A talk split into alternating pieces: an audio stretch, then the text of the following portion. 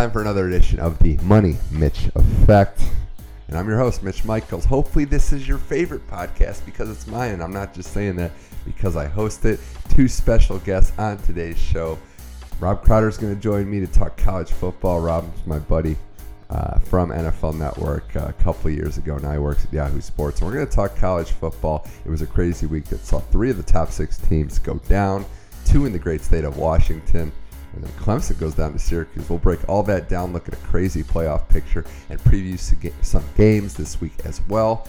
And then Tom Weisenbach, another friend of mine that met during the NFL Network days as well. We're going to talk NFL football. He's up first on today's show. A lot of craziness there. His Philadelphia Eagles, 5 and 1, tied for the best record in the league.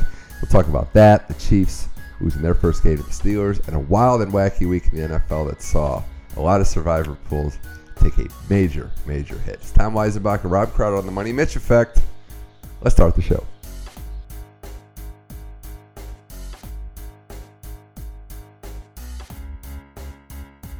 All right, Money Mitch Effect back on the show. Recurring guest friend of the program, Tom Weisenbach, to talk NFL football. Tom, thanks for coming back. It's been far too long. Yeah, it must be football season. Or it was the last time I was here might have been in March when uh, the NCAA tournament was around. Right. We so it's good that. to be back. Yeah, we had to skip the summer. The summer was nice, it was relaxing, but we had to get you know down to business now. The back NFL the beach. Yeah, back at the you know I, I really do like this time of year, but the NFL season this year, it's reached a level of unpredictability that I don't know is always a good thing. I don't know that a lot of us, even for how unpredictable this league is, saw coming. Tom, this past Sunday in particular, I think underdogs were like ten and three. It was insane. You look at the standings; it looks like just a, just a sea of mediocre teams. And don't even get me started on what gambling looks like. But at the top of all of it are your Philadelphia Eagles. What a start to the season! Five and one now. They looking great. Five and one, looking great. They kind of snuck up on me this year. I didn't really, you know, everybody in the periphery, you know, working in, in the NFL and, and getting a lot of different national perspective and not hyper local any longer, you know, looking just at what the Eagles are doing and what the NFC East is doing. We're not, I'm not getting that much of that perspective any longer. So they kind of surprised me coming out the this nice. hot. uh, I was actually back in Philly when they lo- lost their only game of the year to the Chiefs, which was also a winnable game. Uh, and a good team good team, but I think they have the best front seven in the league right now. And, and I would I predicted ten and six going into the season, and at this point, ten wins is the low end of what I'm expecting. You know, ten through twelve wins is kind of the expectation now. Well, I do have to say I agree that their front seven is as good as any teams in the league and how they're playing. Carson Wentz yet? No, we haven't. Uh, well, let's talk about that now because decision making. You know, and I, I was I wouldn't say his biggest fan or his biggest critic, but somewhere in the middle last year was not as accurate as you'd like to see, especially down the stretch. Looks like a different quarterback this year. He really does. Yeah, I think a lot of that again has to do with uh, well, last year, if you remember the first month of the season, four and one, he did really well uh, uh, yeah. there as well. He had right tackle Lane Johnson not suspended as of that point in time. I think that's huge. Now you didn't have him on Thursday against the Panthers, but you're right. His decision making is much more confident he's truly developed a rapport with Zach Ertz. It reminds a lot of Philadelphians of the early connection between Chad Lewis and Donovan McNabb, mm. where young, you know, nothing helps a young quarterback more than a, a, good veteran tight end. And and it looks like he's relying on Zach Ertz. He has these options on the outside that he didn't have before. Looks like Nelson Agholor looks like a whole entirely different player from the slot this season. And yeah. and it looks like those wide receivers are gelling and and really have each other's backs. I don't know if that was the case in previous years. Yeah, even if they're not having big games, no one's getting alienated. They're they're all you know waiting their turn for the greater good of the team. I think with their defense getting back to them, it's interesting because that Carolina game, you saw Carolina throw the ball like 45 times or something ridiculous they shouldn't be doing. But I think that's a credit also to the Eagles' front seven because they're taking teams' run games away and making you have to throw on them. Uh, Jonathan Stewart had his worst game of the season. I think when you have a defense that can keep you in it and give this young quarterback a chance to make plays, there's been an element of good fortune to it. But you know, a lot of close games, Wentz finding a way to win them. They're, they're five and one, and It could be six and zero. Oh, it could be four and two. But five and one is a damn good place to be in right about now. Five and one is a good place to be. You know, some people would be quick to point out that that they played the Giants and the Chargers in that five and one, but they've also played the Chiefs and, and the Redskins, and, and those. I mean, division games are never a gimme. You, we needed a uh, the Eagles needed a 61 yard field goal from a rookie kicker to beat the Giants, the winless Giants at the time, for a month. The winless Giants until this but, week, yeah. But I think that's that's kind of a turning point. If they lose that game, it's quick to you can probably go on a three game losing streak and that's that's kind of the, the, the line that NFL teams walk on a daily basis. People were picking the Giants to go to the Super Bowl in the preseason. Oh, I know. The line is that that thin from from being a, a eight and eight team to a ten and six team. I, that could have been a turning point. Now, what also develops is chemistry as the year goes on. People have their back. When the Eagles lose to the Chiefs, people clamor for LeGarrette Blunt, who doesn't get the rock. After that, what do they do? They run him. He he has a great game against San Diego, New York. Now it seems like they have a workhorse running back. Yeah, no, I agree with that, and I think they're starting to find that balance offensively. I don't know if you're worried at all based on what happened last year that they hit a little bit of a wall in the middle of the season, but you want to win these games now. Set yourselves up where you can afford to bounce back after some losses. But you mentioned how thin that line is. This is what this week in the NFL symbolized that more than anything. I mean, look at Green Bay in that game. Like Aaron Rodgers goes down. They went from in one play being a Super Bowl contender to probably not going to make the playoffs in a second. And that's the other thing that, that the Eagles' early success is, is worrisome. It's again with that caveat of if everyone stays healthy, this could yeah. happen. That's why predicting things in the NFL is, is kind of uh, foolish. Not you know everybody's going to do it. Of course, it's going to get your clicks and your ratings, but um, it's all about health. And, and, if one guy goes down, that's super important. We see in the NFL this year with Odell Beckham Jr., J.J. Watt, Dalvin Cook, now Aaron Rodgers. Now Aaron yeah. Rodgers. It's it's a tough year for for the big stars in the NFL. It is, and that Rodgers injury hurts a lot because I mean he's a star in the league. It's better when he's in it, when he's playing at his apex, when they're that tough team to beat uh, that swung not only that game that the Vikings were able to win, but it's swinging that division, the NFC playoff outlook. Minnesota, who barely beat the Bears, who's been up and down. Bradford starts out so hot and then hasn't been able to play or play well. Case Keenum's a solid backup. We don't know if Teddy Bridgewater is going to come back now. But with all those question marks, given the fact that Aaron Rodgers is out, everybody, reasonably deservedly so, I should say, is picking them to be the better team. It's crazy how this game works. I mean, one guy goes out, and now a team like Minnesota, which has question marks everywhere.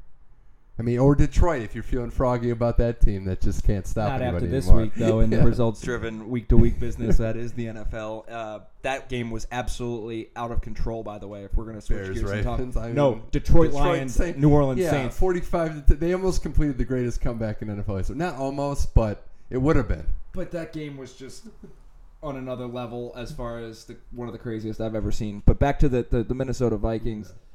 Uh, yeah, they, they probably are the favorite, and, and it's because of that defense. It's it's if you the other team can't score, you have a good chance of winning, and if you can run yeah. the ball, and it looks like Jerick McKinnon's going to have to fill in for Adrian Peterson slash slash um, Dalvin Cook yeah. slash the lack of Latavius Murray productivity. So I think you know how long that will yeah. last. Who knows? I still want to give Green Bay a chance because we've seen this play out in Green Bay before with a backup quarterback stepping in and and having a few years under a great quarterback's belt and and do some good things. And with a week to game plan, I'd like to give Brett Hundley that chance to mm-hmm. before I write off the Packers. Yeah, I mean, you're not sure if Rodgers can even come back. It's not looking good. Um, you want to see Stefon Diggs play for the Vikings because they need him out there to be that game changing type team and the, the NFC North just went south in a hurry mm-hmm. right away. Um, but yeah, I did. the funny. NFC North went AFC yeah, South real did. quick. It's so quick. That's I do. Well, we should spend a moment on that Saints Lions game because that it's first of all for all you Mike Thomas fantasy owners when you score 50 when your team scores 52 points and he doesn't even put up like three points. Somebody sitting next to, to me was was clamoring 53 points for the Saints and Drew Brees had 11 fantasy points. But it's the Lions are are very fascinating because every year they find a way to just let their defense completely go wheels off immediately. Stafford refuses to give up. but they're just kind of winging it out there. Like I don't watch the Lions and think, "Wow, this is a team that has an idea what they're doing." They're just like, "Oh, we're down 20. Let's just start slinging the ball around and What? see what happens." I don't think that that game in particular was on the defense. The game started off with a touchdown Mhm. by the New Orleans Saints defense. Whoop whoop! You know, sound the alarms. The New Orleans Saints defense showed up to a game. Yeah, no kidding. They had three touchdowns. You know, fumble recovery in the end zone, pick six, pick six by Cameron Jordan in the end zone after the defensive lineman for the for the Lions did the same thing five minutes before. So it's just unbelievable game. But again, that, I don't think that was on the defense. That game just kind of got out of hand, and then yes, the Lions had to chuck the ball around. You know, I think the Lions have also made a concerted effort to get Ameer Abdullah involved in games early. Clearly, that didn't happen when you go down three, four touchdowns. Yeah, it is true. I mean, in the first Car- half. Carolina got up on them big, and you start to see Detroit not being able to run the ball. I never thought they were that good to begin with, so this doesn't surprise me. But the Saints were my last wild card pick in the NFC, and and uh, they started out 0 2. But hey, they got a good chance of anybody right now. Well, if that defense can start rolling, and we know what Drew Brees has, and they have those tall receivers, solid running short game quarterback, now. tall And now receivers, a defined running back and a defined now. running game with the two-headed monster that is Alvin Kamara, Mi- Mel, and uh, I keep calling him Melvin, Melvin Ingram. Mar- Yeah. because It's a tough debate now who the better Ingram is. I mean, I mean Melvin's been passing him recently, but Mark, I mean, God, if there was a happier player to have no Adrian Peterson in the backfield, Mark Ingram looked like a new man out there. I still can't, I still have no idea why or how Mark Ingram hasn't established himself as a as a bell cow back in this league because year after year he kind of proves that he has the talent, but he always ends up on the Saints team who kind of runs the ball begrudgingly week to week. Yeah, it was a uh, yeah. It, you know what's weird is he's had some injury issues in the past, but I'm with you. I think he, he proved it. That signing of AP made no sense. It just didn't fit what they were about, and, and then I don't know if that was the only market there for him, but you know AP did well this week in Arizona, and it's the funny trade that works out for everybody. They just needed to get him out of the running back room. Kamara as that change of pace back, and Ingram as the bell cow. Well, they may not have known what they had in Kamara. I mean, obviously they knew that they had a, a hard physical runner, but they didn't know what he was like in the passing game. Can we talk about Arizona Cardinals and the resurgence of veteran running backs? This is now the third in my lifetime, I believe, with Emmitt Smith, Edgerrin James, Okay, okay. Let me just Al- Adrian Peterson. let me just stop you there. Third resurgent because Emmitt Smith didn't exactly re- revive any Third career. veteran running back that It is. played they, there. they are they are the place for running backs go out to pasture in the desert. But Edgerrin James had a good couple years before his career ended, and maybe this is the case for AP now too. I don't know. That game was another weird one. So let's just. I'm happy for AP. I didn't think he was completely washed the first games of the year. I just didn't think he was in the right situation. He may or may not have a couple of years left. But that was a very weird game. Very weird. Tampa Bay, another team like Oakland, like Tennessee, that everyone just want. You could call it the hard knocks jinx or whatever, but everyone I thought they to, were the one team on Hard Knocks that didn't look good. hype. Oh yeah. Well, a lot of people hype them up, and I don't. I think it was more than just the hard knocks thing. They constantly had bad practices in Yeah. those Hard Knocks episodes, and, and it seemed like that the only bro like the the only positive venture about that team was was Jameis Winston's positivity and and the bromance between DeSean Jackson and Mike Evans. But other than that, I don't. And, I mean, Gerald McCoy was a great character, but I don't think Yeah. that led me to believe that they were going to be a playoff team. That division's tough. It is, and I'm just tired of okay teams like these young Raiders, young Titans that we're just going to assume they're going to make the leap. They have all the young talent. The NFL is only 16 games. Every game matters. Patriots come on a short week. Their defense is vulnerable. Win that game. You know, the, the Cardinals. Like that's how you're going on the road. Arizona's a solid team, not a what we would think is a playoff team, but you never know. Win that one. And again, their defense doesn't show up early. Jameis Winston has been, I mean, you know, he got hurt in this game, but he's too up and down to be an elite level quarterback at this point in his career. You can say it's a it's a Cam Newton type comparison in the sense that Cam's first couple years in the league, he didn't have that consistency. Maybe Jameis gets there. I know I like a lot of his his big throws, but he's too up and down for me to trust right now. And as you said, that division is so tough that We were it just could have about three teams make it, in. and they could be the fourth one on the outside. Yeah, I mean, there's still a whole lot of football left to be played, but it's going to be fun to see what happens in that division once those teams start playing each other. And Carolina Panthers with, with Christian McCaffrey, Jonathan Stewart, and the Devin Funchess kind of appearing. Cam Newton banged up still might hurt them in their case for the for the playoffs. I know he's he's not really the same player he was in Super Bowl year Superman Cam Newton. Now we, he flashed Right. that in the first quarter, but he's still. If you hit me, I'm going to start pouting and not not and do just as well. throwing it up. There was some bad play calling on Carolina's part in that game too. Um, I know Stewart didn't have a good game, but they you know they didn't they didn't give him as honest a look as I would like. Newton just threw the ball up a lot without really looking. I will say this though, Funchess is a nice weapon to have on their team, and Ed Dickson being better than Greg Olsen is something I don't think anybody saw coming. That could be scheme and lack of preparation on, on the he's defensive part. A actually two week surprise, but he's not actually better, but he's producing high, at a higher level. It's like I didn't. I mean, how long has that guy been in the league? it's his. I think I I saw a stat that that that game he had the s- two weeks ago he had the same or more, surpassed his receiving yard mark for the last six years combined, which Why not? I don't even need to check, and it's probably true. 2017. Yeah, those are the stats you don't need to check. It's like, yeah, probably. Probably, and then and then again in that division you have the Atlanta Falcons, who who it seems like are disappointing. What four and one? Four and two. Okay, Or a no, disappointing, wait, three and yeah, wait, they were on a bye, so they're three and two. Three and two. disappointing three and two. Well, okay, money Mitch effect time Weisenbach. I want to. This is the perfect time to talk about this. It's the perfect time to talk about this because this Sunday was as ridiculous in terms of upsets as I can remember. Especially if you had a survivor pool, odds are you probably lost this week. If not three weeks if ago. not three weeks ago.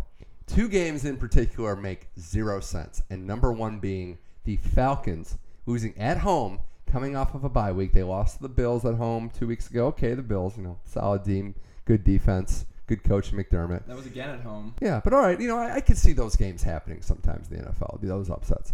They're off of a bye at home against the Miami Dolphins. Jay Cutler hasn't thrown for more than like 150 yards in a month. And they lose at home, up 17 to nothing. I actually saw that they were up seventeen to nothing. Stopped watching that game Oh, I didn't even check it. Until was- the yeah. final, and and looked up and said, "Wait, wait, they lost." Matt Ryan was my starting fantasy quarterback, and I still didn't know that that they were in that bad a shape, or it, the game was even that close late in the game. But that, yeah, uh, unfathomable losing leads like that, and and it just shows that with the pass happy league that we're in, anything can happen. The clock stops on incompletions, Yeah. and and if you're I, The only I thing that I, what- the, is the only Sark's fault? yeah, the only two things I can come to any sort of semblance on this, and, and I got to give the Dolphins credit for all they've been enduring on and off the field to to play it out and win that game. One being no Vic Beasley matters. I mm-hmm. think he is the guy that makes their defense go. He led the league in sacks last year. Without him, you don't have any real distinct threat to get to the QB, and I think that changes how other teams are able to play. But number two being maybe it is Sark's fault. Shanahan had that problem in the Super Bowl. They whatever I don't know if they don't trust their running game, if they don't like to just grind out long drives, but whatever it is, they're all about throwing the ball. They they want to be true to themselves, and that's fine. But if you're not scoring, you're giving the team the other the other team the ball really fast. That's really unfortunate too, because they have two one of the better tandems in the league with I Coleman know, and, and. Freeman, and and a banged up receiving core. So you would think if they go up seventeen to nothing, that they would like to take the pressure off of them, sustain drives, keep the clock running, and maybe even get a little creative with it. Run some draws, run some you know sweeps. You know, I don't know. I don't want to be that guy at the bar just shouting general football. I would be terms, but- very frustrated if I was a Falcons fan because I think talent wise, top to bottom, this is the best team in the league. I The would Falcons? I would take them on both on all three sides of the ball with everybody healthy. I know that's a big caveat, but I like that team. And, and this is a weird year, I know. Maybe they're not the best. It's that best Super Bowl team. hangover year But that yeah. you can never really kind of prepare for. You've seen that success. You played a lot of football in the wintertime. You know how what? do you? Re- nobody really knows how to prepare after a loss of the Super Bowl to get back at it. Maybe you're working too hard in the offseason to Yeah. get back at it. Maybe you took too much time off because you worked so hard. And and I'm not sure if that Super Bowl hangover isn't a real thing right now. Seems like it, but I will say even more ridiculous than that loss. And I thought we had a lock for our biggest upset, ridiculous. I thought the lock would have been the Jets and New England Patriots, Well, but that uh, wasn't get- a touchdown. I want to get to that. Oh, I want to get to that in a second. But even more crazy than the Dolphins being the Falcons to me are the winless Giants going to Mile High with no receivers and being the Broncos. That's a head scratcher. Try to try to walk me through this. Walk me off the ledge here of, of thinking about this. When a team has no passing game, they have no, they, none of their top three receivers are playing. Eli Manning looks like a shell of himself. You're at home. You have a great, great defense and can adjust to stop the run. How do you let Orleans Darkwa run for 100 yards and lose to this team that can't throw the football? There's I no, have no I, idea. Yeah, I, I, I, uh, a big, uh, you know, full disclosure, I didn't watch a whole lot of that game except for the Janoris Jenkins pick six, which I saw as it happened. And and plays like that can swing a game in your favor. I, Trevor Siemian had to go out, and Brock had to come in for some spot See, duty, and it and in, in a flow of the game scenario like that, and if it's a really big deal that they change play calling. You know mm-hmm. that maybe that's just an offensive rut that that Denver wasn't prepared for that style of offense. And and in the NFL, it seems like coaches love to outsmart themselves to lose games. Well, I think part of it is just not being ready to to know what's probably coming for you. The Giants ran the ball early, and the, the Broncos were shocked. But come on, like, what do you think they're going to do? The other side of it is, and this is where I, an underrated aspect of the great coaches, a Belichick, even an Andy Reid, or, or you know, you, you look at the historically great coaches. It's not always about blowing teams out. It's about securing the win. And I look at what the Patriots have done. They win a lot of close, ugly games, we'll call them, where you think, wow, they only beat this bad team by seven points. But in this situation, I got to think a team like the Patriots is like, we're just going to run the ball. We're not going to take any undue chances. This team can't really move the ball. Why risk it? So the Broncos come out kind of pass happy. Siemian's off. The pick six happens. Then they're losing and their quarterback's out, and you just put yourself in a bad situation. It took nearly a perfect storm, but the Giants played a smart, simple game, and Denver just wasn't ready for it. And whenever you take the eye off the ball in the NFL, you're going to get you know hit in the face with it. So. Well, that's what we talk about. Anybody can beat anybody on any given day. And that is the exact reason why, when we look at point spreads and gambling opportunities, I always encourage everybody that's interested in those sort of things go college instead of pro. Because at the pro level, they are all professionals. I mean, other than maybe yeah. the Cleveland Browns. I don't know. But, I don't know. Money Mitch effect. Tom well, they're still getting paid. Barely. How do you barely. feel about the, the quarterback situation for the Cleveland Browns? Is it was it a, waste of a fire? Yes, it is. Well, was it a draft? Uh, oh, let me give you three options, and okay. then I'll let you elaborate. Well, yeah. would you a like to see DeShone Kizer just continue to suffer his growing pains? B wish you drafted Carson Wentz instead of making that trade, or C all the above. I don't know. Other. What's the other? Well, what you know? I'm glad you user's that. choice. Okay, first thing to address because I know a lot of people have said, look at look at Deshaun Watson, look at Carson Wentz, look at all these good young quarterbacks that are having success early that the Browns passed on. And yeah, there is that regret potential to be there. But I think the joke is it's like giving those guys to the Browns would be like giving like a bald guy a hairbrush. what could they actually do with it? What would Wentz look like? but uh, with that team that has a pretty shoddy offensive line, no playmakers, Kenny Britt's just stealing money. The running game is, is not much better. So to answer the original question, I would say let Kizer have his growing pains. I was fine with them taking him in the second round and seeing, you know, throw running up the flagpole. See does Kevin Hogan does ha- Kevin Hogan have a chance at this job? No, he doesn't. But the thing is, like, I, I don't think Kizer was a quarterback of the future or a, a sure thing, I should say. You took him in the second round. He's the best quarterback in camp. Okay, let's see what you got this year.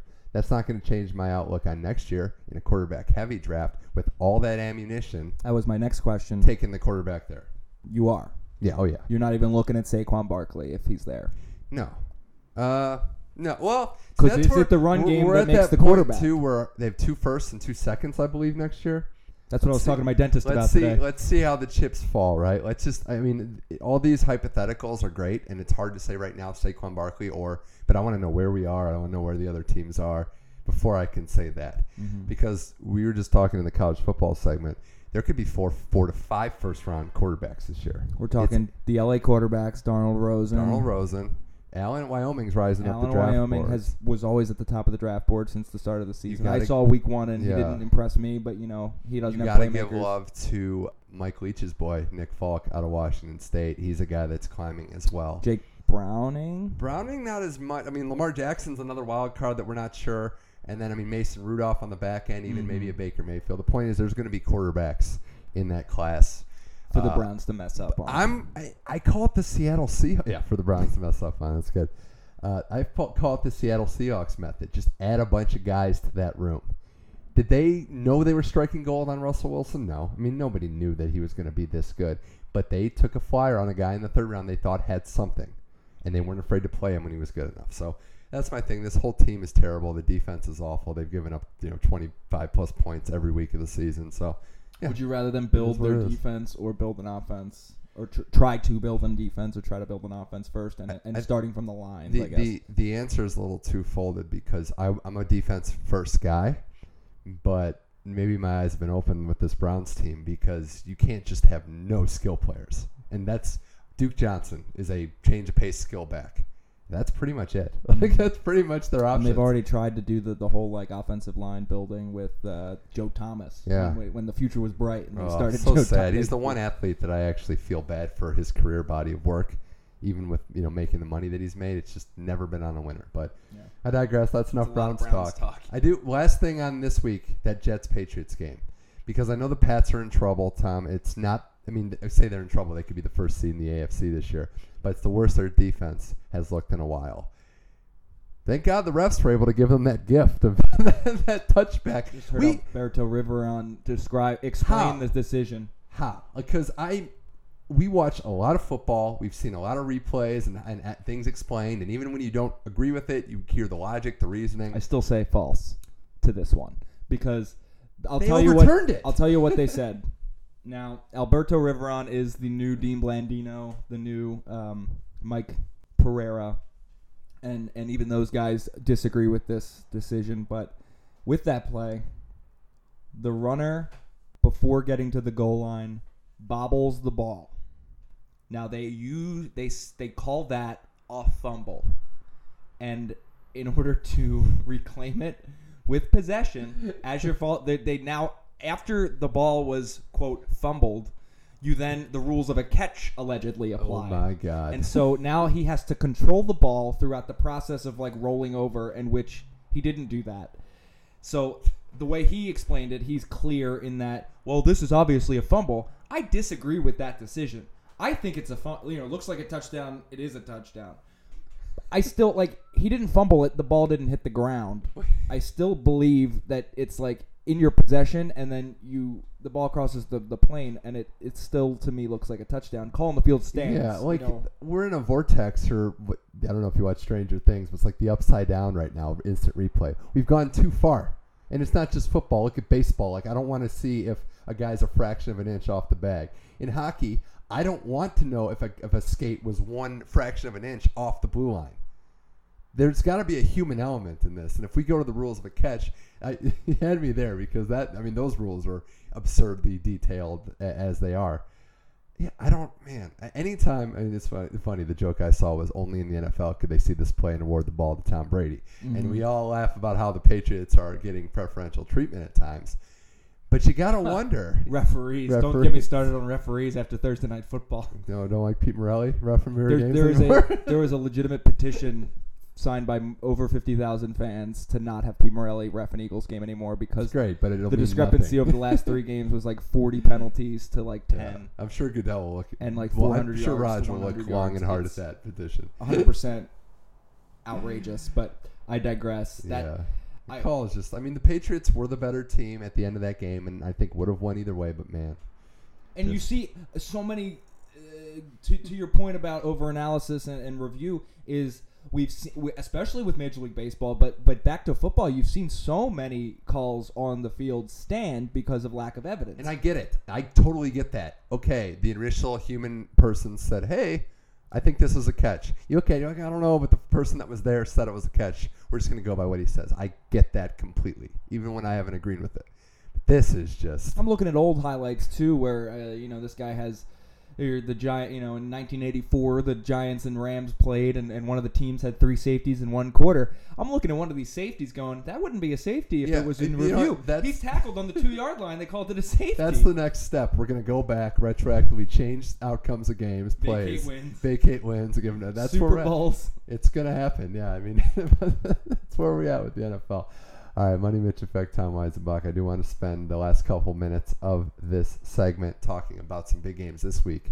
Thursday night game starts with Chiefs Raiders. Chiefs lose to the Steelers, which Pittsburgh's your classic beat good teams, lose to bad teams. Um, you're going to lose games. I'm not. Chiefs aren't aren't a perfect team. Okay, I'm, I'm fine with that, even though it wasn't their best Steelers team. Steelers broke up the 2004-5 Eagles. Andy Reid, perfect season. They've broken up the Patriots, uh, perfect, you know, potential yeah. perfect season. Just rising They- for big games and coming back after a loss. Uh, perennially beat the Chiefs, so that that really wasn't a surprise to me. Must win for the Raiders. Two and four. Oakland Raiders. Wow. I don't know why or how that happened. Amari Cooper it- is, he going to win uh, least improved player? Like, because this is just absurd. Are they relying on the Marshawn Lynch effect a little too much? I haven't, again, admittedly, haven't watched very many Raiders games. I, I only, I only really judge the Raiders based off of uh, Team Amiri's reactions behind me That during work on Sundays good. at National Football League. It was a very big yes this week, so I, I'm assuming they won a, a squeaker. No, No, lost to the Chargers. of course, by two on the last second field goal. That is right. Two and four. Chargers back to two and four. A surprising win for the Chargers in a close game. I mean, it's But I- nobody cares about the Chargers winning in that stadium They, they, when they play there. so. Yeah, yeah. Well, I mean, the Raiders don't lack heart. They, I mean, they don't lack leadership. I, I just think it's one of those thin line issues that we, you know, we've discussed. They've lost a lot of those, those uh, close games. Again, another Super Bowl, popular Super Bowl contender pick, and and that division is just as murky. Aside from the Chiefs, who run away with it. Well, the Broncos are now what four and two. They're three and two now. They had the bye week, and they lose this game to the Giants, so they're four and one. So they're probably right there. I mean, I don't that that might be looked back at as an explicable loss. I think the Broncos are still right in the thick of the playoff picture. I do want to watch Bengals Steelers to see who gets ejected. Probably Vontaze Burfict. But if the Bengals win this game, then the AFC North just turns into a clown show too. Yeah, people were writing off Andy Dalton after week one and two and those pitiful performances, but yeah, it's the NFL. You never know what's gonna happen. Uh, that that does seem like a good game though in a in a week that doesn't really have that marquee matchup game. You know, the logos look good, but I don't know if the players in the uniforms, uh, you know. no, there, this isn't a great week. Um, I, I'm curious as you are to see Brett Hundley against the Except for Saints. Monday Night Football. Well, but yeah, we'll get Sunday to that. Night. But I'm, I'm curious to see Brett Hundley against the Saints. That's one to kind of look forward to. And if the Cowboys, the the curious case of Ezekiel Elliott unfolds, how that goes. We think he's playing now. By the time you The listen to this, he might not be playing. But the Niners, I know they've the Niners are going on one of the worst losing streaks slash best gambling streaks I've ever seen. 0 and 6, five straight games by three points or less. Yeah, Incredible! like I don't, you, you know what the odds of doing that are? I Like, have no idea. It's insane that they haven't won yet. They could beat Dallas, like very. That would be nice. possible. That's the again like the logos makes you reminisce about the '90s. You know, Aikman and Young and Rice and Yeah. Well, the best games are the and Yeah. Dion. I just the Ezekiel thing. Like I, I, whether or not he did anything, we're at that Brady point where now I don't even really is it care. the NFL or is it the NFL trying to just make its point that it's the league, or is it the player? This one I have an issue. The I have a players trouble- signed up for this bargaining agreement, and Trouble explained- figuring out what side I'm on. in this. Goodell doesn't even have to be right in his investigation.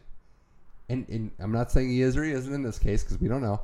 But they agreed to he's the one man judge and jury. The only thing they can argue is that it wasn't a fair process.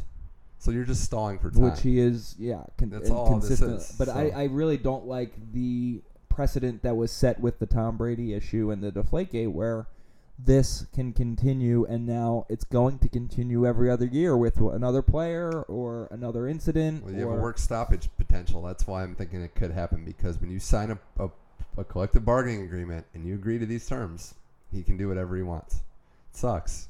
And I don't, and I want to see Zeke play for the good of the league. But if he deserves to be punished, he deserves to be punished. Now, uh, an ish, uh, a Cowboys discussion point, I guess I would like to bring up with you would be if they don't make the playoffs, is this a fluke year based on distractions caused by Roger Goodell? Excuse? Is this a distractions brought on by Jerry Jones excuse? Because remember, their season started with the firing of Lucky Whitehead for a crime that he was not in He the state for In the state for yeah. I think it's and it continued with the Ezekiel Elliott thing. Now Jerry Jones puts his foot in his mouth Great again point. after the, the, the this newest distraction with the Can anthem we, can we issue. Can, can we pie chart this though? Because I agree with a lot of what you said, but it's also they outperformed. They won a lot of close games last year. They kind of snuck up on everybody, the natural decline and the division's deeper. Redskins and Eagles are both significantly better than they were last year. So, I mean, we got to just. I, I think the distractions are a part of it, but I, again, I think they'll just blame it on distractions. Redskins Eagles though Monday Night Football. Heck yeah, man! You can go for the season sweep against them. Games in Philly. After not winning a game in six games, three years, it was before we beat them once, and now we're almost expecting to beat them again. It's the same. I would say this is a coin flip game. I know the spread's like four and a half, but the Redskins that week one game was a great game. Eagles make the plays. That ended on a controversial It call. did. Fletcher Cox sacks Kirk Cousins as he's throwing the ball. Many Eagles fans would even tell you they thought it was an incomplete pass, another reviewable offense that stood on the field. And I think it stood as a touchdown because it was called a touchdown on the field, and I think it was called a touchdown on the field because they wouldn't know that it would go to review. So yeah, and that's another precedent that we're not really. I'm not entirely like I get why they do that, but sometimes yeah, then they're just like, oh, it'll just go to review.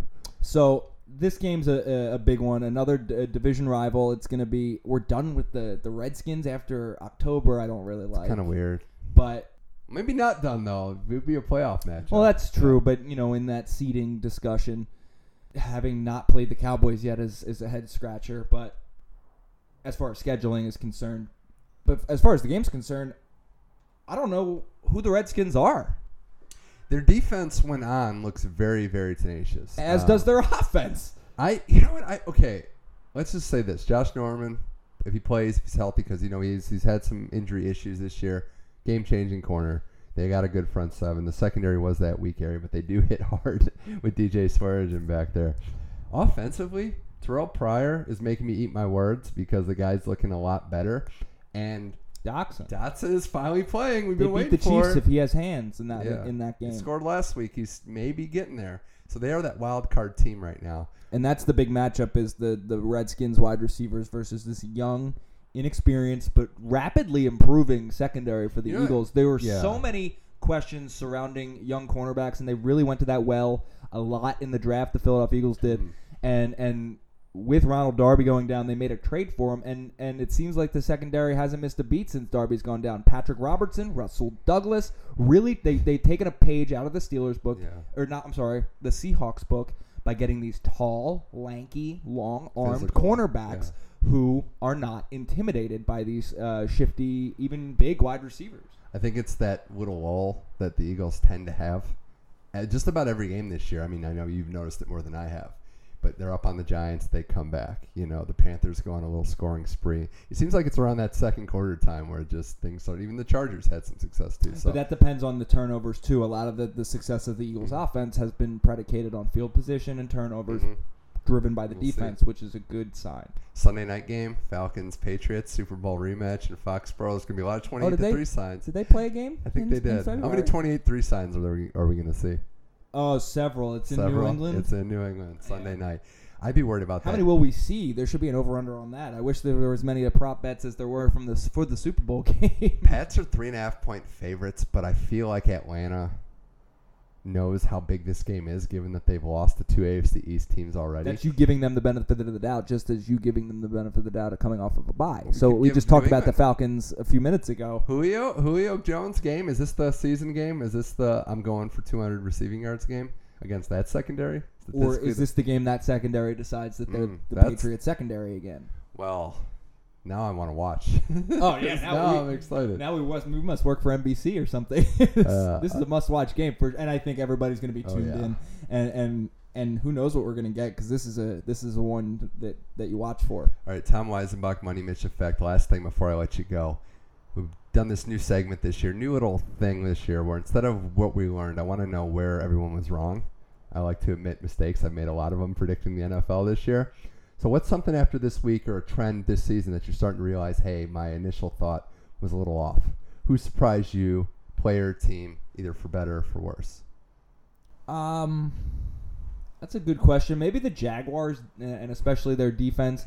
You write them off every year as being the two steps away from being a playoff team. With if you're going to say that the Tennessee Titans are one step away from being a playoff team, the Jaguars are perennially the two the two steps away team, and, and they have leaned on Leonard Fournette. And maybe maybe my the thing I got wrong is the rookie running backs in the NFL. That's the twofold thing, where Leonard Fournette, Dalvin Cook, Kareem Hunt have dominated where that's not normally the case. when rookie running backs come into the league. Maybe that changes week 12, week 13, but at this point, I would say the Jacksonville Jaguars and especially their defensive performance, they're winning games and they don't have Allen Robinson, which was their their number one guy going in. Blake Bortles is average at best, and that defense is can, is keeping them in the hunt in that poor division. And the second thing that I think I didn't get right was the success of rookie running backs.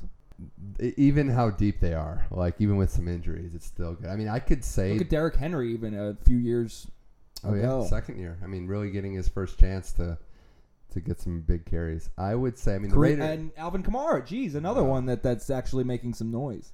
The Raiders are an easy one. I mean, I think that one just kind of goes goes without saying.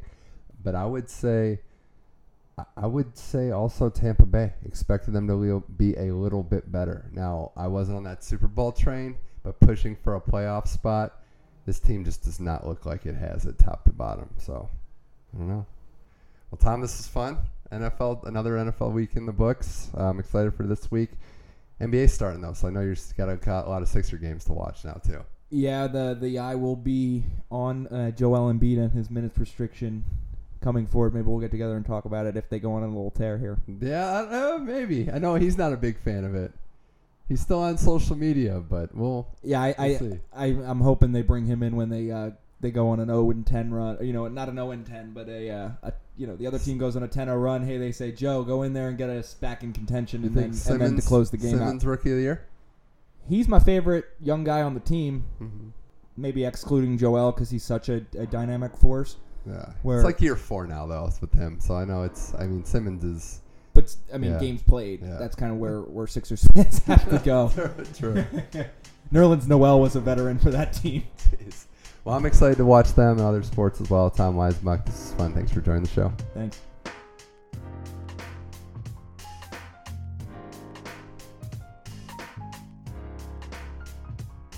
All right, big thanks to Tom Weisenbach again. Uh, his NFL takes are great, and I'm looking forward to what the future holds because we know the NFL is crazy up and down. But remember, replay. Don't let the machines win. That's all I'm saying. But thanks again to Tom Weisbach for coming on today's show. Next up, it is Rob Crowder to talk college football. Some interesting developments. We don't have as many undefeated teams as we did last week, so more to talk about there. And what the playoff picture looks like, some conference races, how his team, Oklahoma State, and many others can rebound from early season losses. Rob Crowder on the Money Mitch Effect. Here it is now.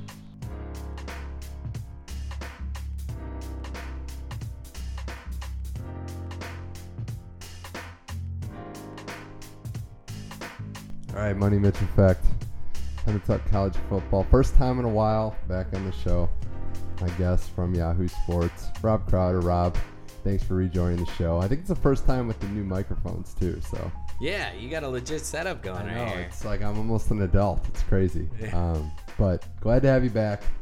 It's maybe the best time of the sports season. I would put this up there with like April in terms of the most action going on.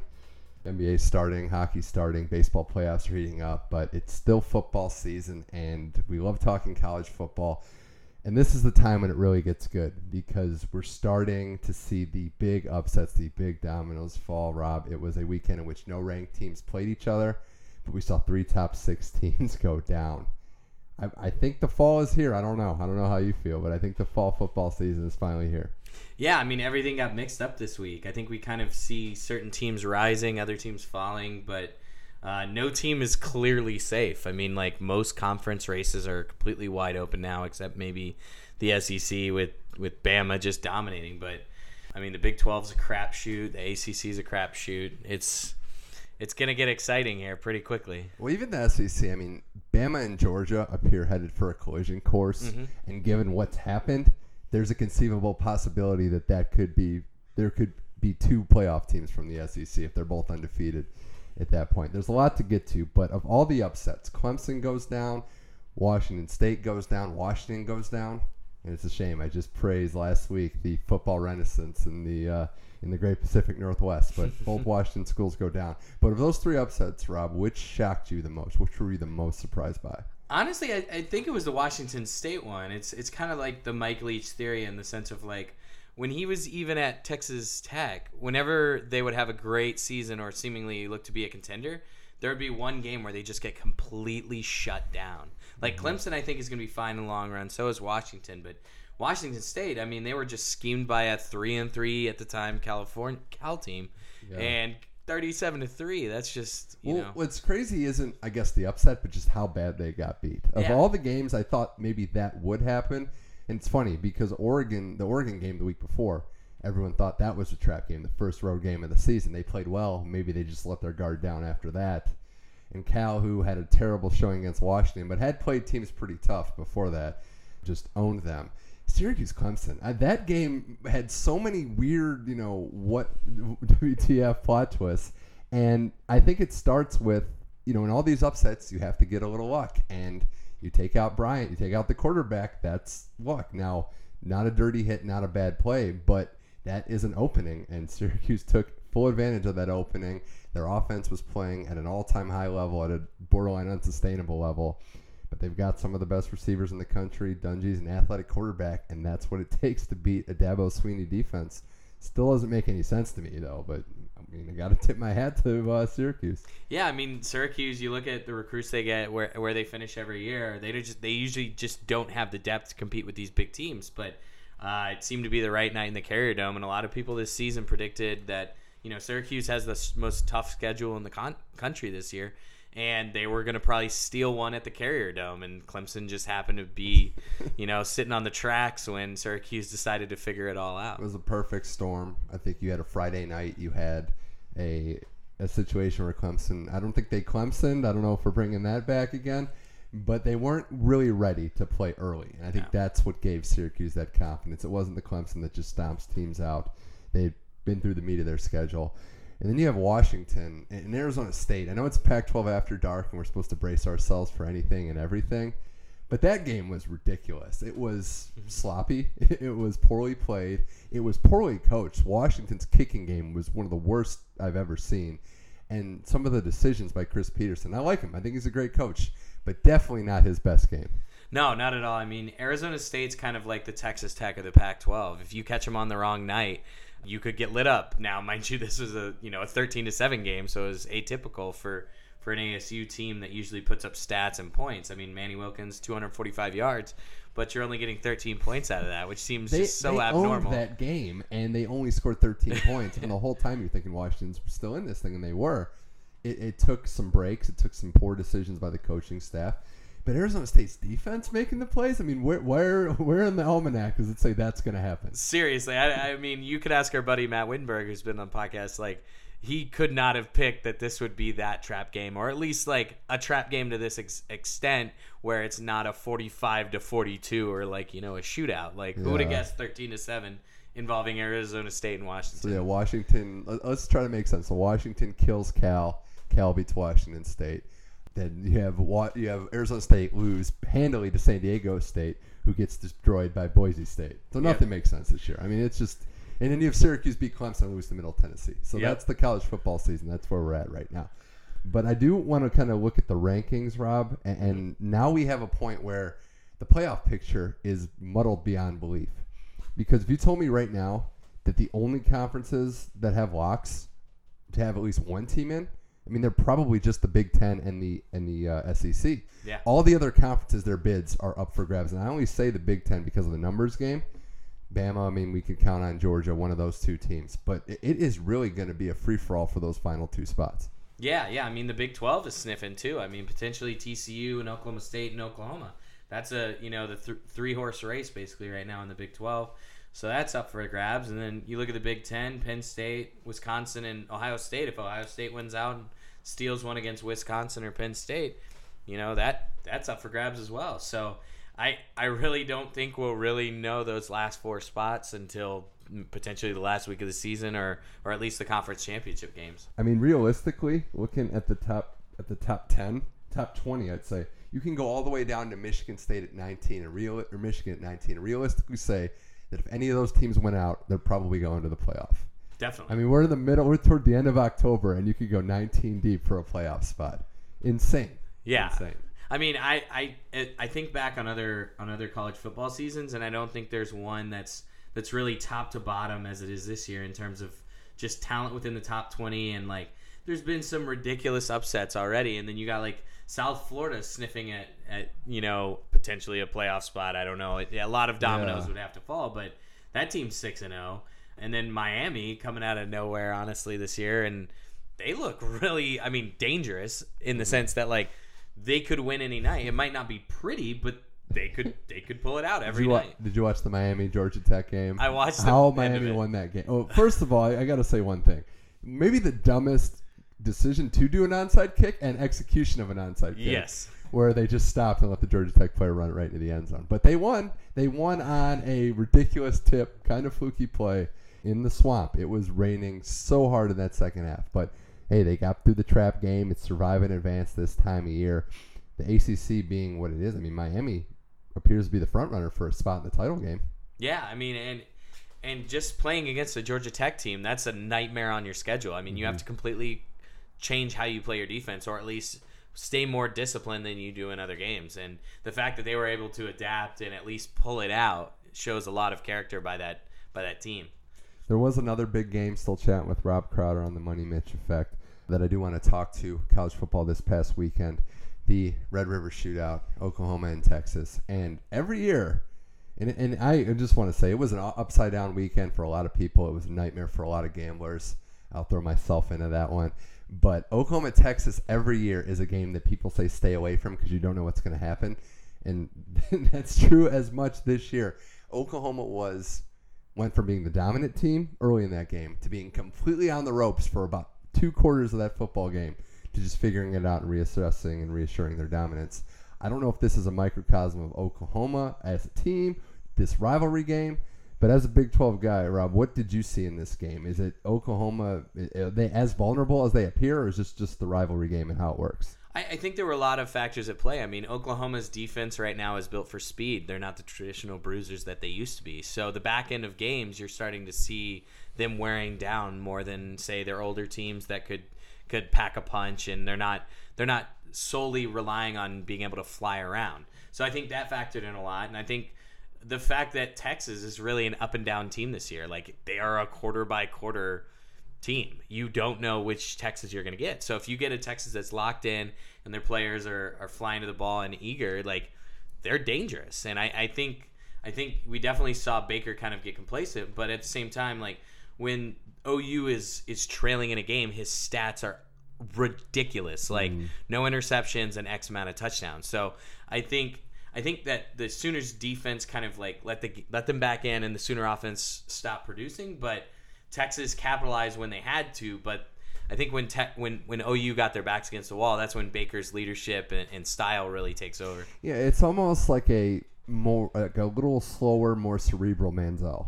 Like he's yeah. not going to be flashy as quick, you know, using his legs as much, but he uses them enough to create. And you start to see it when it breaks down just how dominant he can be. But you get a defensive front, and I don't even think Texas is a great one. He can get beat up pretty good, and Texas was putting it on him pretty good in the in the second quarter, third quarter of that game. Yeah, I mean, and that's what kind of Iowa State did. They gave him a lot of crazy looks, and then instead of doing what he usually does, which is you know tucking and running or making the easy dump pass, he was trying to overthink every play and go deep. So I think f- clearly in the first half he he was back to his old ways, and then the fourth quarter late he he figured it out, but there were definitely moments where he's he's clearly overthinking and not just reacting and i think that's his strongest suit is him running him being pressured in the pocket stepping out and making a play rather than you know making a sitting in the pocket making a read and and timing her out and I don't know that they have the athletes yet, but I like if this is the way they're going, this Texas style that Tom Herman has. We're not going to try to run and gun everybody, even in that conference. Be physical. They almost beat USC doing the same thing they might get there. You know, we'll see. We'll see what his recruits look like, but I like the style there. Well, if you look at the rankings right now, Bama is one, and they just obliterate Arkansas. It's the same old Alabama yet again. Uh, Penn State two, Georgia three, and then TCU four in the top four right now in the AP poll. Penn State, look, I like them six and zero, oh, but their real tests are coming. So I mean, we I think the jury's still out on a lot of teams. Penn State's one of them. Michigan, Ohio State are on deck. So let's see what they're made of which Penn State teams to start a game, I think is what we're all wondering to see. Yeah, yeah. I mean, I, I kind of immediately think of when Penn State played Pitt. I mean, Penn State played Pitt a week or two before Oklahoma State played Pitt, and Oklahoma State hung 50 on them in the first half. Pitt, Penn State only pulled that game out, I think, by two touchdowns. So. Mm.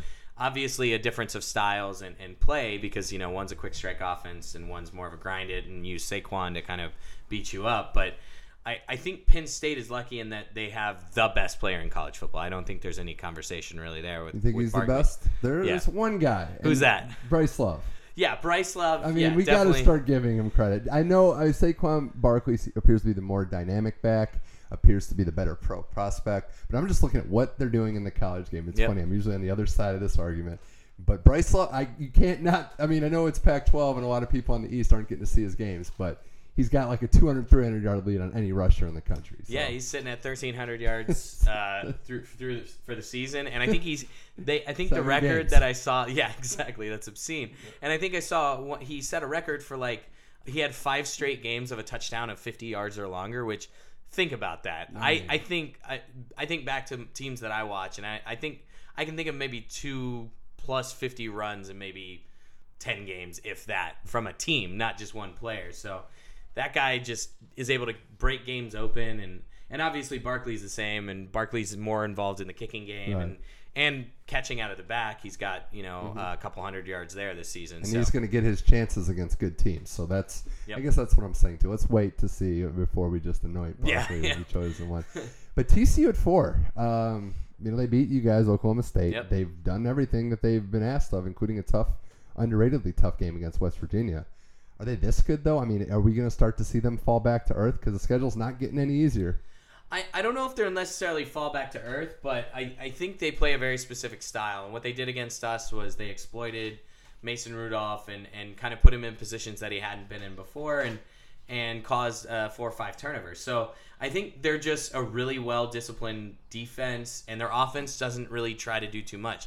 Kenny Hill used to be the worst at throwing interceptions uh, two seasons ago. He had the highest rate in the country at one point. But right now he looks poised. He knows when to tuck and run. He knows when to throw it away. So I, I think we're really seeing just a Gary Patterson team that's that's well coached, disciplined, and knows exactly what they need to go out there and do. And they don't need to get freaked out when they turn the ball over because you know rinse and repeat. yeah. So I, I think TCU is right now deserves to be at four, but later in the season, do I think they will be? Probably not, just because they still have Oklahoma on their on their schedule, and then they also have a conference championship, which is going to be most likely Oklahoma State or Oklahoma again. So they're going to have two huge games against teams that have respectively the first and third best passing quarterback mm-hmm. rating QBs in the country right now. Yeah, so. I man, this Big 12 title picture is very fascinating to me because I don't know what the title game is going to be and then what the resume is going to be for that team. You know, with the playoff picture at stake. So I, I think TCU is right where they should be. They play a good style. I think Patterson is, is the perfect foil for a team in this conference. Just yep. play just enough defense under him. Yep. You know, so uh, we'll see there. But the other teams in the top 10, Wisconsin at 5, Ohio State at 6, just keep moseying right along. Ohio State has a chance to play themselves back in. Miami undefeated is 8th, Clemson 7th. And then you have the two Oklahoma schools, Oklahoma 9 and Oklahoma State. I'll ask you this about your Cowboys because we know the we've talked about this off air, but the loss was uh, disheartening to lose to TCU, but everything's still right in front of you. Since that game, you know, I know the competition hasn't been as good. But have you been encouraged by what you've seen? Do you think they're going to make a run at things? Do you think Rudolph and Gundy and the boys have put it behind them, that loss? Yeah, I mean, you look at two of the last three seasons, we have an early loss and then just clean house after that because you kind of figure out what your weaknesses are and where, where you can't really shoot yourselves in the foot. So you look at Oklahoma State this past week and they play against Baylor and set a school record for most yards with 747. And then you have James Washington, who's got an absurd 34 catches for 865 yards and six touchdowns. You know, you've got you got these big game players. Marcel, you have two wide receivers in the top 30 in passing in receiving yards. So, and then Mason Rudolph is number 2 in the country in passing yards and number 1 in passing yards per game. So, the offense is there. And then in terms of defense, it's a bend but don't break. So we've given up the fewest big plays in, in the country of, of more than 40 yards so far this year. So basically, we beat ourselves against TCU. So going forward, we win out. We end up in the title game potentially against OU or TCU again, depending on how that happens. Now, yeah. that being said, beating OU is a big tall order. We've only beaten them 17 times out of I think 102 or I didn't realize it was that Yeah. bad. it's really lopsided. So I think this year we kind of went into the season without the without the uh, little brother mentality. Like this year we were ready to punch him in the mouth, but that TCU TCU loss, you know, really sucked the air out of our sails.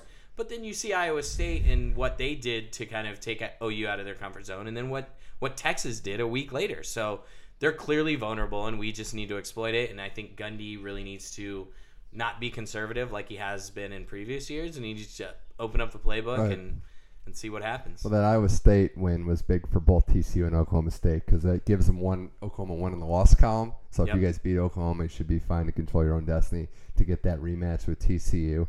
It's exciting. It's fascinating. And the other conference, Rob Crowder on the Money Mitch effect, that has that same level of unpredictability is the Pac-12. oh man, USC saved their season this year. Saved Yeah. all their title hopes against Utah. Utah team coming off a loss to Stanford.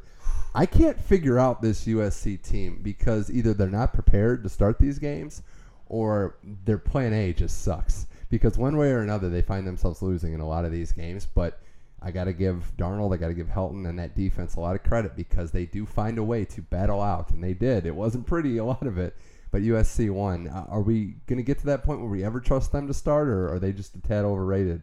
Or Well, have I- always been, maybe? Yeah, yeah. I, I think there's a lot of things going on in that locker room because you saw Darnold following the win this past or uh, two weekends ago, and he's he was basically saying like, "Hey, coach needs to open up the playbook," and then later in the week he apologizes for what he said publicly, and then Helton says, "Oh, he never talked to me," like he mentioned in the apology. So something's clearly going on there. Maybe maybe it's big, maybe it's small, who knows? But there's certainly a little disconnect clearly based on how they're starting these games and I mean, you know, they play Western Michigan close, and then uh, then they beat up on Stanford. Like they're really across the board. So from the eye test, I think the team as a whole, yes, is probably overrated, but they have Sam Darnold. So Sam Darnold is what's tipping the scale And, the other way. and two really good running backs too. Yes, I mean they exactly. are they are skilled out the wazoo, as we would say. But they have a lot of tough and, and given the fact that everybody's beaten everybody so far, a lot of conference losses, tiebreakers are going to play a key key factor in this. Washington USC just got a lot bigger in that game because that's going to be huge. It's going to eliminate one team. We'll see what happens with Washington State, Washington. It's very very fascinating. I, I will say I want to remind everyone Clay Helton was one and three, and a lot of people thought it was terrible that they promoted him to full time head coach. Then they went on that immaculate Cinderella win streak, won the Rose Bowl. Everything was fine last year, but he's not far removed from being the guy that nobody really wanted as the permanent head coach. So we'll see. Darnold is probably going to the pros next year. He's got to build the program without a uh, cornerstone NFL player. Uh, it's going to be a tough, tough ask. And before we go to the games this week, Rob, what's your? I want to get the the new, if you have new evaluations for some of these quarterbacks going forward. I know you're a Rudolph guy. Darnold, Rosen's team's terrible, but his numbers are still pretty good. Allen in Wyoming, who doesn't really have a lot to work with, and then the newcomer on this list is Luke Falk out of Washington State. I, I can't think of a time when it's been a deeper class of potential NFL players at the Yeah. quarterback position. Yeah, I think with this year, you you've got a lot of guys that clearly have the the measurables and the pocket presence that we didn't really have in previous years. But I would say if I had to rank, I, I think I would still go Darnold one, probably Rudolph two, and then in terms of being just a pro quarterback, I, I would say Falk from what I've seen. But then again, he Yeah. threw five picks It's against crazy. Cal, so you know it's kind of tipping the scales back. Allen, I haven't really gotten much of a look at. I mean, clearly he's got talent throwing the deep ball and he's got just a cannon for an arm, but um, he's working at Wyoming, so until he really gets you know players around him, I don't think we can really grade him. So he, he, he's someone to definitely keep an eye on. And then Rosen, I've never really been a fan of at all, but that has a lot to do with his personality and kind of how he carries himself. Um, he is a gunslinger. He reminds me of like a Brett Favre type, but will that win you games with that personality in the pros? Who knows? I don't think so. But uh, a lot of scouts are hot on him. We'll see when we get to the combine. But I, I would definitely out of those that list of five, I would say he's my least desirable. Yeah. But each of them has their weakness. I mean, Darnold right now is 15 and 9, 15 tutters, 9 interceptions. Mason Rudolph's 19 and 4, but you look at the way this the styles they play and kind of how they make their reads and who they're throwing to. I mean, Oklahoma State's got the best wide receiver crew in the country. I think defense is too who they're playing against Right, versus yeah. some of the good Pac-12 Ds. Like the Big 12, you're spreading them out almost every play with five wide, so you're not throwing into double coverage. You're not, you know, trying to squeeze a ball into a tight window or timing. It's more which of these five guys is wide open. So, but I, I- think Darnold, Darnold's definitely gonna turn it on at the back end of the season like he did last season. Yeah, his mobility too is another Yeah. underrated part of his game. Um, yeah, I mean it's deep, and I think next year's combine is going to be very fascinating to see. Hopefully, all these guys throw and work out. uh, Definitely. and see. I think we are about five or six deep at the uh, quarterback position. All right, Money Mitch Effect, Rob Crowder. Let's look at some games this week because finally we're back to some bigger games. I mean, there were all those upsets last week, but I think we can look at, at some this week of some ranked proportions and see. But there is a game I want to ask you if you're feeling the upset wave. Does Syracuse keep it going? Do they beat another undefeated team in the ACC? Do they go into Miami and do it two weeks in a row? I think uh, I think they're gonna be brought back down to the ground after Okay, this but one. do I- they cover though? That's the important. Do they cover? Well, We're- what the lines at minus sixteen for Yeah, Miami? yeah. I still don't think they cover. I, I think this is going to be a letdown after like the biggest win you've had in arguably, you know, a decade potentially. So Yeah, I guess we're not in Kansas anymore. We're not in the Carrier Dome anymore. yeah, exactly. Might be one of those moments. Yeah, I, I'd like to see them become a competitive team under Dino Babers and not this team that just randomly wins one crazy game against a ranked team at home every year. Last year's Virginia Tech, this year was a more extreme example in Clemson. But I don't know. Miami also isn't. I would say Syracuse has a chance to cover. Call me mm-hmm. crazy, but I don't know that Miami is as good. They've had a lot of things go their way too. So two Yeah. really close victories in the last two weeks by the skin of their teeth. I think they're going to win again, but this could be closer than we think. Got to talk Penn State. I mean, this is this is huge for the Big Ten. We have another big game between these two schools. Penn State's got to go to Ohio State the week after, so the season, the playoff push, really starts now. And for all for how well Penn State finished the season last year, this was the team that put it on them last year. Michigan won this game big. You like Penn State in this one? It's at Happy Valley, night game, nine and a half point favorites. Does Penn State keep it going?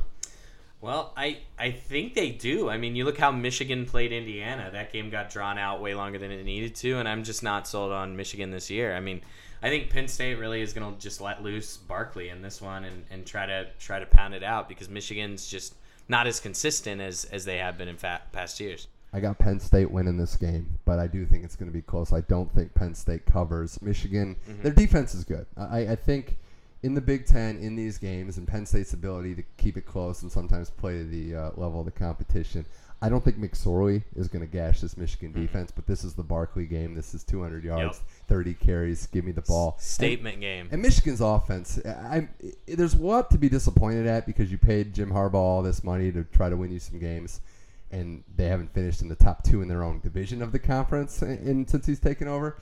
But that offense just looks anemic, and he's an offensive guy. That's what I don't understand. And I don't know. I think Happy Valley night game. We don't know. Do we know if Speight's playing or is O'Korn still the guy? I haven't I haven't seen the the update on that, but man, if you're Michigan, this O'Korn is at night is a at big Happy. Valley. Like I, yeah, I might talk myself into the Penn State play here, but I just don't think they have the offense there, and I think Penn State's too tough. And Jim Franklin at night, especially over Penn State, I think they get this job. But Yeah, I don't think they'll cover, but uh, I think it's I think it's gonna be a close game, but I think Penn State's got it in the bag. Now the other games that I wanted to get to, uh, I mean, there's some, there are some one-sided games. Like I don't think we're gonna go against Kansas, TCU, thirty-seven points, almost like Alabama, Tennessee, thirty-four points. Oh man, this is I, I mean we can start playing the violin now because this is Butch's last game You think as so? Tennessee head coach. Yeah, uh, it just it, there's too much disappointment around the program. They're getting How is he not fired like- already though? Like this is just the walk the plank moment. Yeah, I, I think it. I think it honestly has to do with just that's the Tennessee fan base, and like yes, they want him out, but like the way that the Tennessee athletics is is structured, they just they don't want to create that panic just yet. But if you fire him after you lose to Alabama, rather than if you fire him after you lose to South Carolina, then it's oh yeah, well it's time, you know, Right. instead of oh snap, we just lost to the Gamecocks. So are they behind the gun at all right now? I mean, I guess it's still early enough to get your coaching recruits that if you wait this week, I guess it doesn't affect you. And I only asked that because two rumors that I had heard. Well, one, an obvious connect the dots, is Washington State's AD just moved over to Nebraska. Mm-hmm. Leach has denied it, but when have you known a coach to be honest? Yep. So Leach could be the guy, and that was a rumor in Tennessee's hat. But the other thing is the rumors are starting. One of my dark horse plays that may or may not come through. Chip Kelly, UCLA. That rumor is already rumbling. Now, Yeah. he's as sought after. There's a lot of schools that are interested in him. I'm assuming UCLA is one of many. But I know Tennessee wants him, so I'm wondering if they wait this out a little too long, they might miss their guy. Yeah, I mean that's definitely possible. I, uh, what's funny is if you look at like the Tennessee social media accounts, there's a lot of groomers going on. Jay Gruden or uh, uh, John yeah, Jon Gruden, yeah. Gruden. I mean, yeah, Uh, which I think is a moonshot, and it's not going to happen. Yeah, I mean, I from from the one big Tennessee fan I know, potentially Mike Gundy. They've already courted him once, and he's been said to have been pretty much almost there, except at the last moment he jumped out. But the way that Oklahoma State season's going, you know, you'd say, well, there's no way in hell. Is but, that an upgrade right now? No, but what is Well- he playing playing for the long term? Well, the, if he's playing the long term, you're losing Rudolph, you're losing Mm-hmm. Washington, you're losing Ateman this year. Like that, that's Yeah. enough of a rebuild that Gundy might just say, "Hey, I'd love to start with a new team." And if you're an SEC country, you're going to be pulling higher recruits. I mean, Oklahoma State has the highest number of Texas boys on the roster for a team that's not in Texas. Yeah. So clearly he can recruit. So put him in SEC country. I think he steals some people. But getting him tall order, I mean, you see what he's done at Oklahoma State and he's an the alum. talent I mean, that's and he's an alum. He's a rattlesnake hunter, a dove hunter. You know, like he's Mm-hmm. in he's a pig in slop right now, so to speak. Yeah, I, I know we might be removing Petrino from that list, given how they've struggled. Uh, I don't know if he's still in the running there as well. If it's Gruden, and I don't know that it's very possible or more than a pipe dream, but I did like the scenario of Gruden then uh, Jim Bob Cooter as his OC. Oh yeah, that So would be maybe entertaining. that would work. He is a guy that got his start. Also, like Gruden, first job ever in coaching was at Tennessee as a grad assistant. So I don't know. Well, let's talk about your game, Texas and Oklahoma State. Now, not a pushover. I want to caution you with that. Not a pushover. Oklahoma State is a touchdown favorite on the road against Texas, who has looked a lot better recently. Does this worry you at all? Does this have trap game feel at all? Does it worry me? Yes, big time. Yeah. But at the same time, I look at how they played against Maryland. Mind you, it was you know I think week one, but Maryland was having its will with the deep ball against Texas, and who's better at the deep ball than Oklahoma State? Nobody in the country. So, I think I think the pieces are there for us, but this is a bad time to be playing Texas, coming off of that almost win against OU. Like they have confidence, they know they can they can play against a you know a Heisman hopeful in Baker Mayfield. And now they're facing a less mobile version of him in Rudolph, but who throws the deep ball? So I think I think the biggest the biggest key here is their big D line facing up against a beat up Oklahoma State offensive line who's had four different injuries in two games to their O line. So am I worried? Yes. Do I think we'll win? Yes. But is this a game where we could potentially poop the bed? Big time. First of all, anytime there's seven or more as a spread in the Big 12, I immediately think the underdog's going to find a way to cover, even if it's a touchdown in the last minute. Yep. You've seen more of these games than anyone, and you know Oh, yeah. how this works. I have a feeling that, in the over under in this game, it's funny, is 65 points. That sounds about right because I don't think Texas is that complete pushover defense. I have a feeling that Oklahoma State, maybe more so than often, is going to have to grind out some longer drives. Yeah. I like you guys to win this game by about six or seven points. I do think that Texas isn't just quite there, and the health of their quarterback, who got banged up pretty good at the end of that Oklahoma game too. But Yeah, the concussion that Yeah. wasn't a concussion, Uh, and the fact that it's a 9 a.m. kickoff. If you watch Oklahoma State, they perform better early in. in better to just wake up. I guess they're morning people. Get up, it's game day. I mean, that's, that's how it works.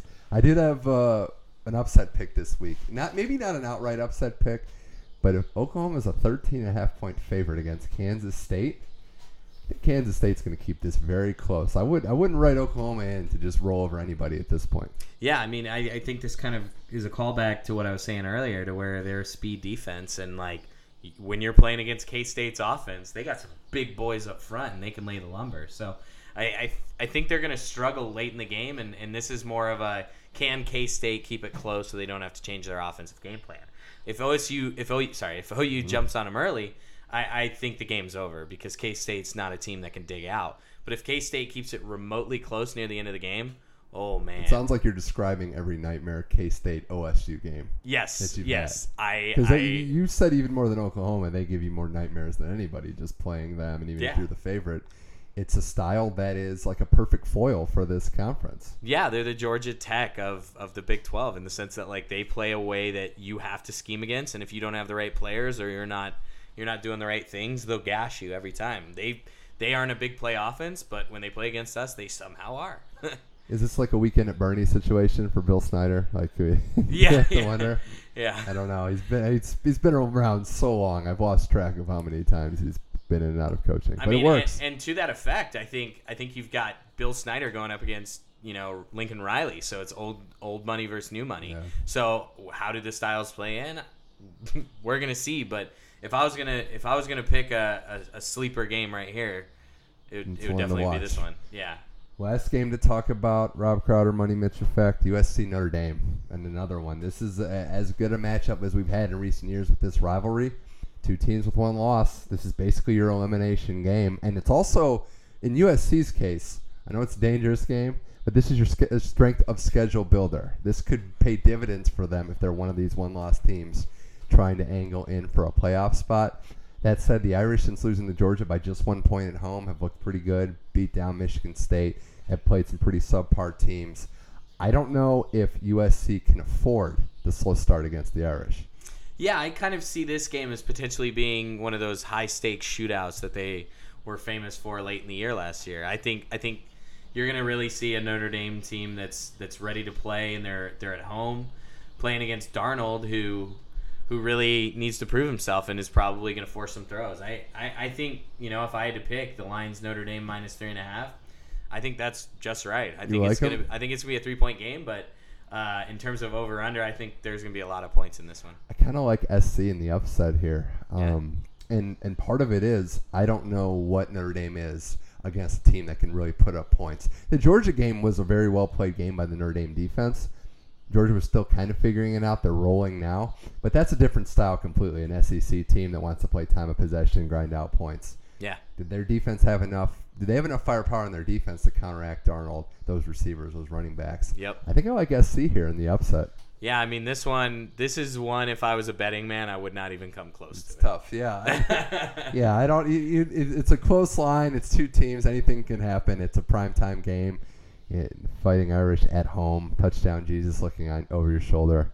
It's dangerous here, but could be. It's going to add to the legend of Darnold one way or the other. They Yep. will remember this game. So that's going to do it for this week, Rob Crowder. This was fun. Thanks for coming back. It's been too long since we've talked some college football. Yeah, definitely, definitely looking forward to talking more about this this year. Because wow, I don't think we've had a better season so far leading up to it. No, 19 teams by our count, maybe more still alive for the playoff picture. We're going to lose a few this weekend, though. Yep. So we'll see. But Rob, thanks again for coming on the show. Always.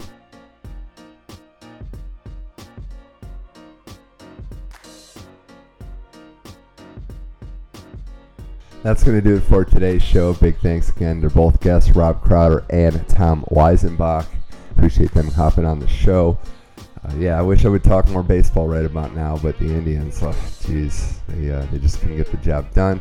But we will preview the World Series next week. You're not going to want to miss that. The Yankees just will not die. They just will not flush, uh, so to speak. But a lot of heart on that team. The Astros are good as well. We'll see what happens in the AL in the best of three series now, as it's tied 2-2. And the LA Dodgers, at the time of this recording, one game away from the World Series.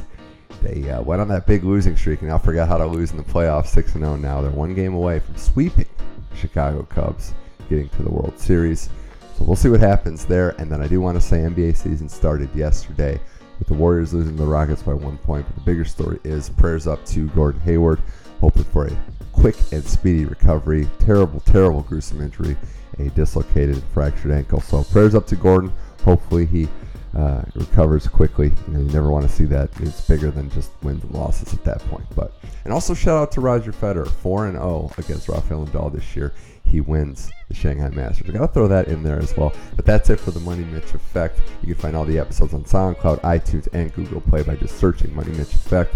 Leave a rating, a review, subscribe there, do whatever you want. I'm just happy that you're listening to this show and then hopefully spreading the word to all your friends and families. I know anyone that listens to this show has a lot of friends, so definitely spread the word. But that's the Money Mitch Effect. Until next time, we got a couple more shows to discuss this month. Uh, thanks for listening. Keep enjoying sports, keep loving life, and I'll see you next time. You'll be hearing from me soon. Thanks again.